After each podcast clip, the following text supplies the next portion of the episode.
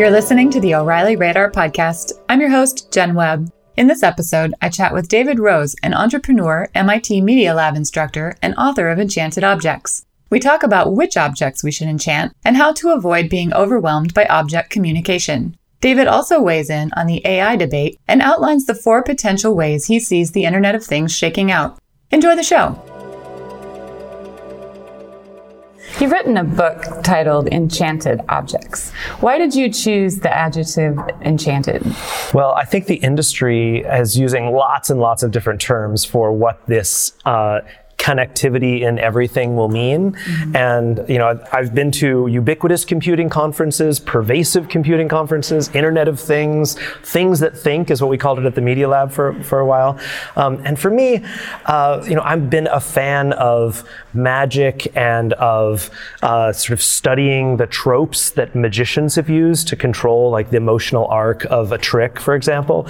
And, um, and I think enchantment for me sort of sets a high bar for designers to consider not just like the mechanism of what's happening, but also consider how people engaged and how are people delighted and what's their emotional reaction to whatever the new connectivity or new sensor or new display is that is in one of these objects. So when I say enchanted objects, I really mean Internet of Things, where nearly everything is connected, but also things that you want, that you desire, and that delight you. Right. And and so what objects should we enchant?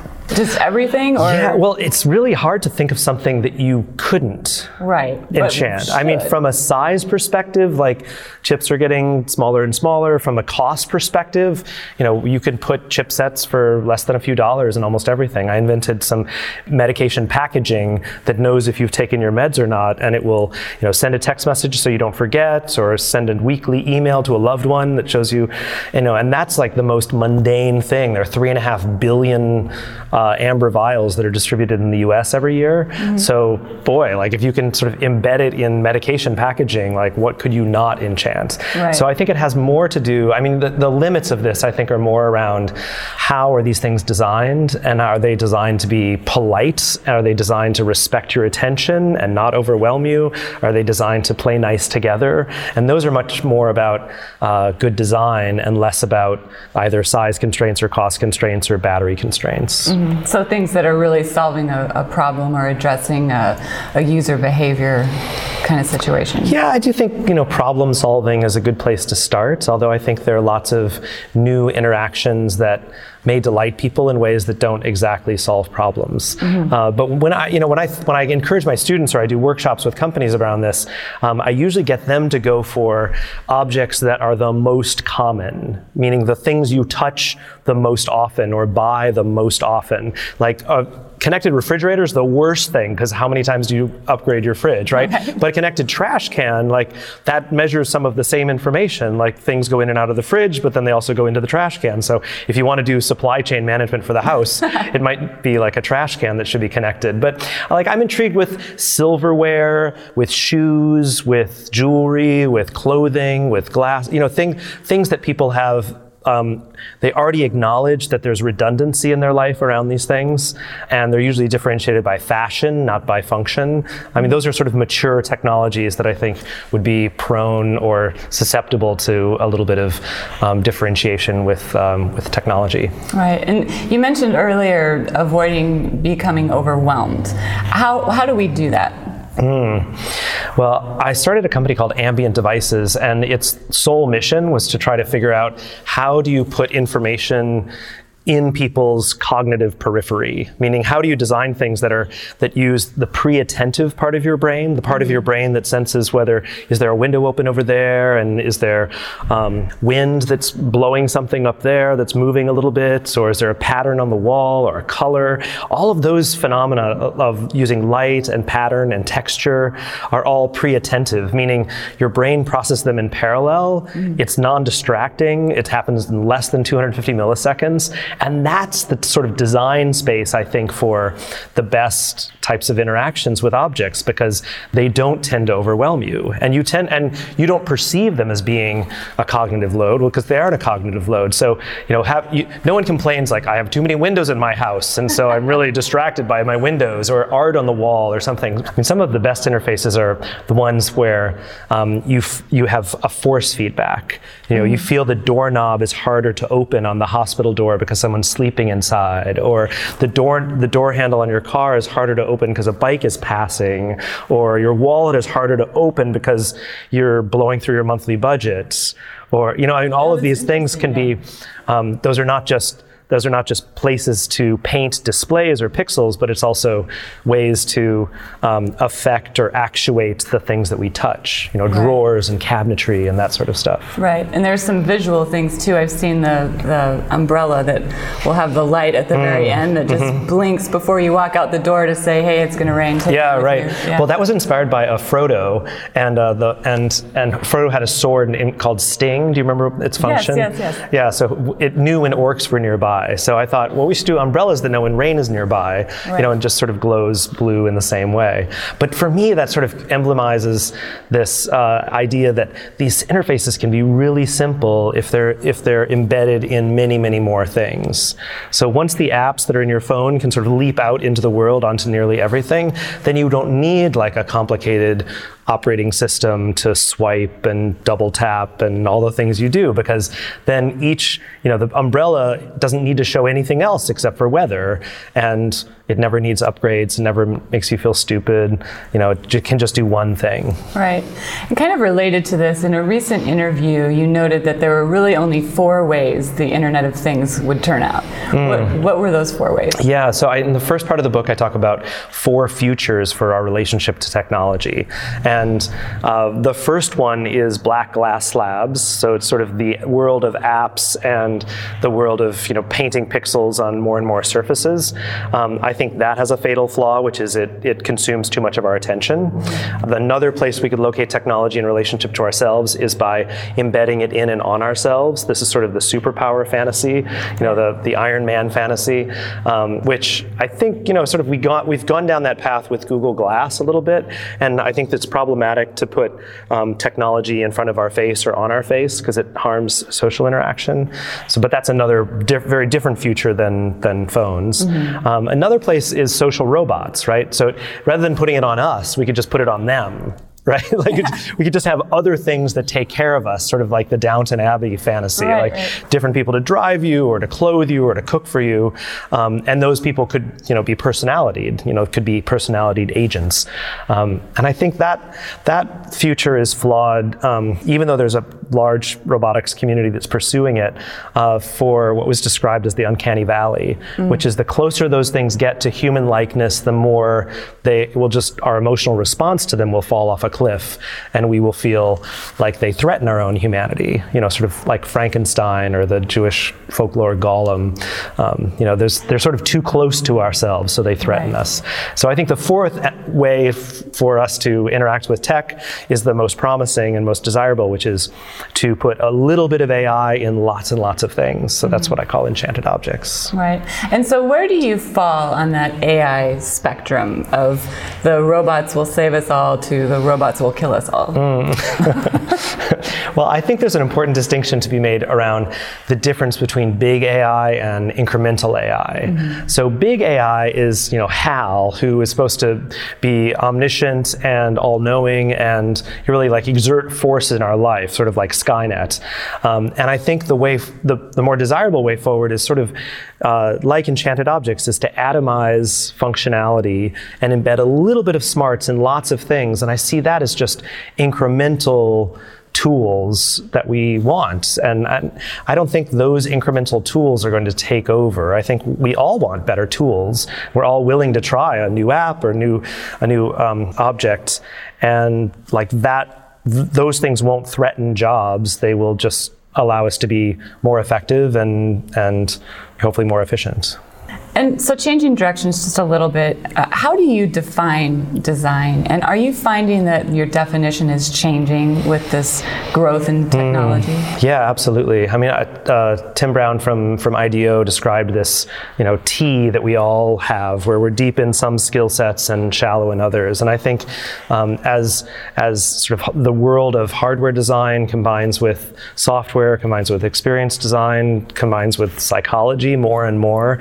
Um, um, we have to be liberal arts generalists and sort of Renaissance people. And in terms of considering all of the, you know, psychological drives that are involved in why people adopt new things or why we fall out of love with new things or how certain technologies overpromise. Like I think one of the problems with Siri and Cortana is that the designers are had too much hubris. Like they said, you can ask Siri any question. Like it's incredibly hard to fulfill on the promise of ask any question. Right. And if and if we had more of a framing of, you know, she's the perfect person to ask about searching for restaurants or searching for directions mm. then she would work, you know, 95% of the time rather than failing you 40% of the time, which is my experience. Right. So I think, and that's, you know, doing that well is um, certainly an understanding of expectation setting and of psychology. And, you know, you could say a lot of that can be solved in terms of the design of these things with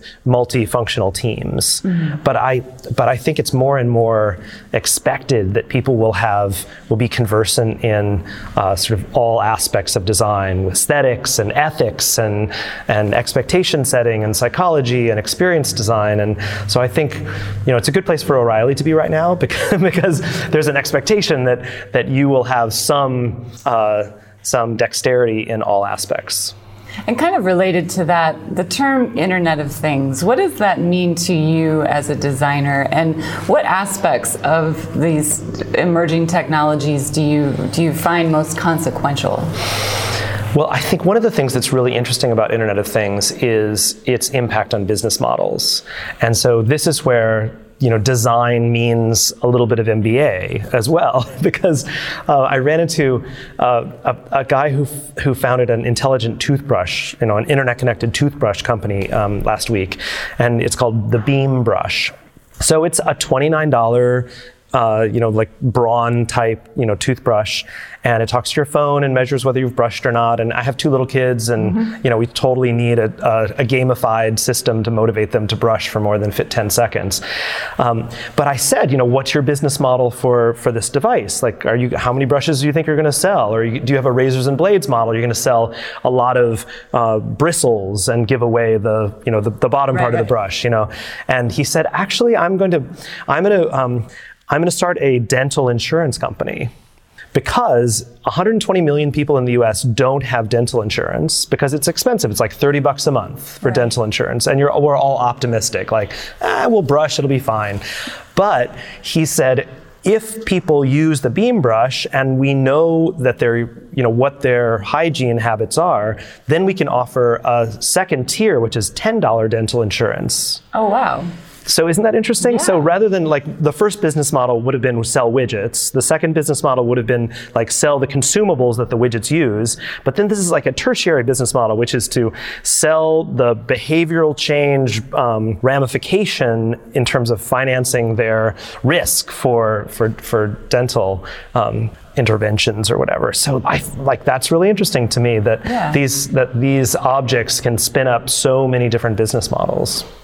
And so, for my last question, and kind of related to what you were just talking about, what people or projects are you following? What are you finding personally exciting mm. these days? Well, what I gave a talk about today, which is what I find most personally exciting, because um, I wrote the talk yesterday, is um, just sort of what the future of photography looks like. Okay. Um, because I, I, what I see when I look around at all of the connected things is people are using cameras because they're just dirt cheap, mm-hmm. and they actually, actually sense a lot of information. So people are putting cameras in the tip of a pen in order to understand what's being written, or in the tip of a paintbrush at the Media Lab called the I/O brush, so you can sample a color or a, pec- or a texture, a pattern, and then paint with that color.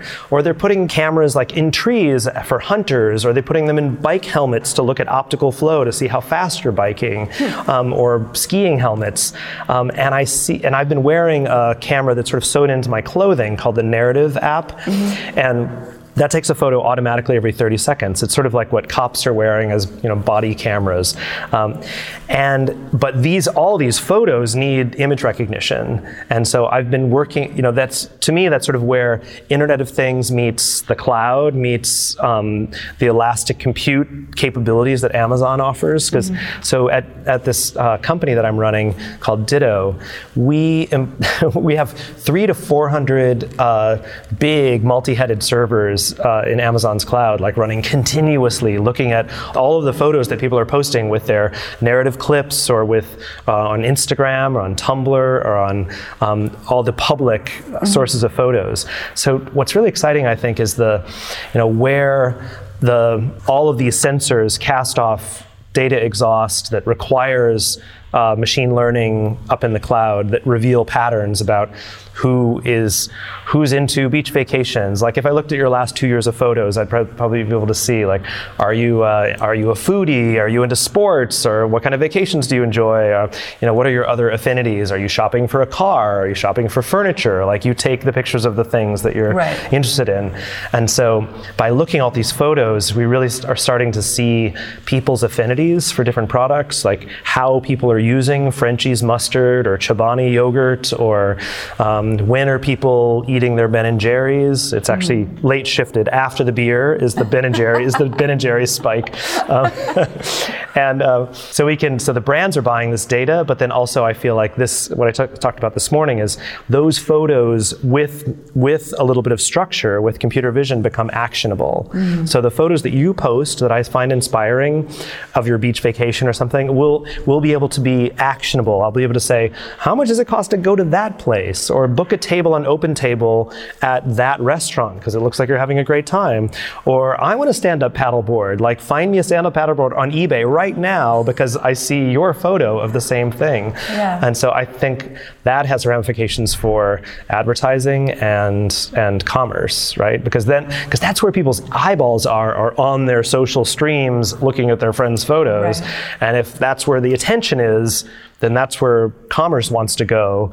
And so I, I think one of the most exciting things, and it's sort of a you know a capitalist idea, but but those that's that's the future of commerce. Like social commerce is the future of how all of these sensors will contribute to a lot of photos, will contribute to people acting through these photos. Right, right. Interesting. Well, thank you very much for talking with me today. You're welcome. It's been fun. You can reach David through his Twitter handle at David Rose. Thank you for joining us. If you like the show, remember to subscribe through iTunes, Stitcher, TuneIn, or SoundCloud so you never miss an episode.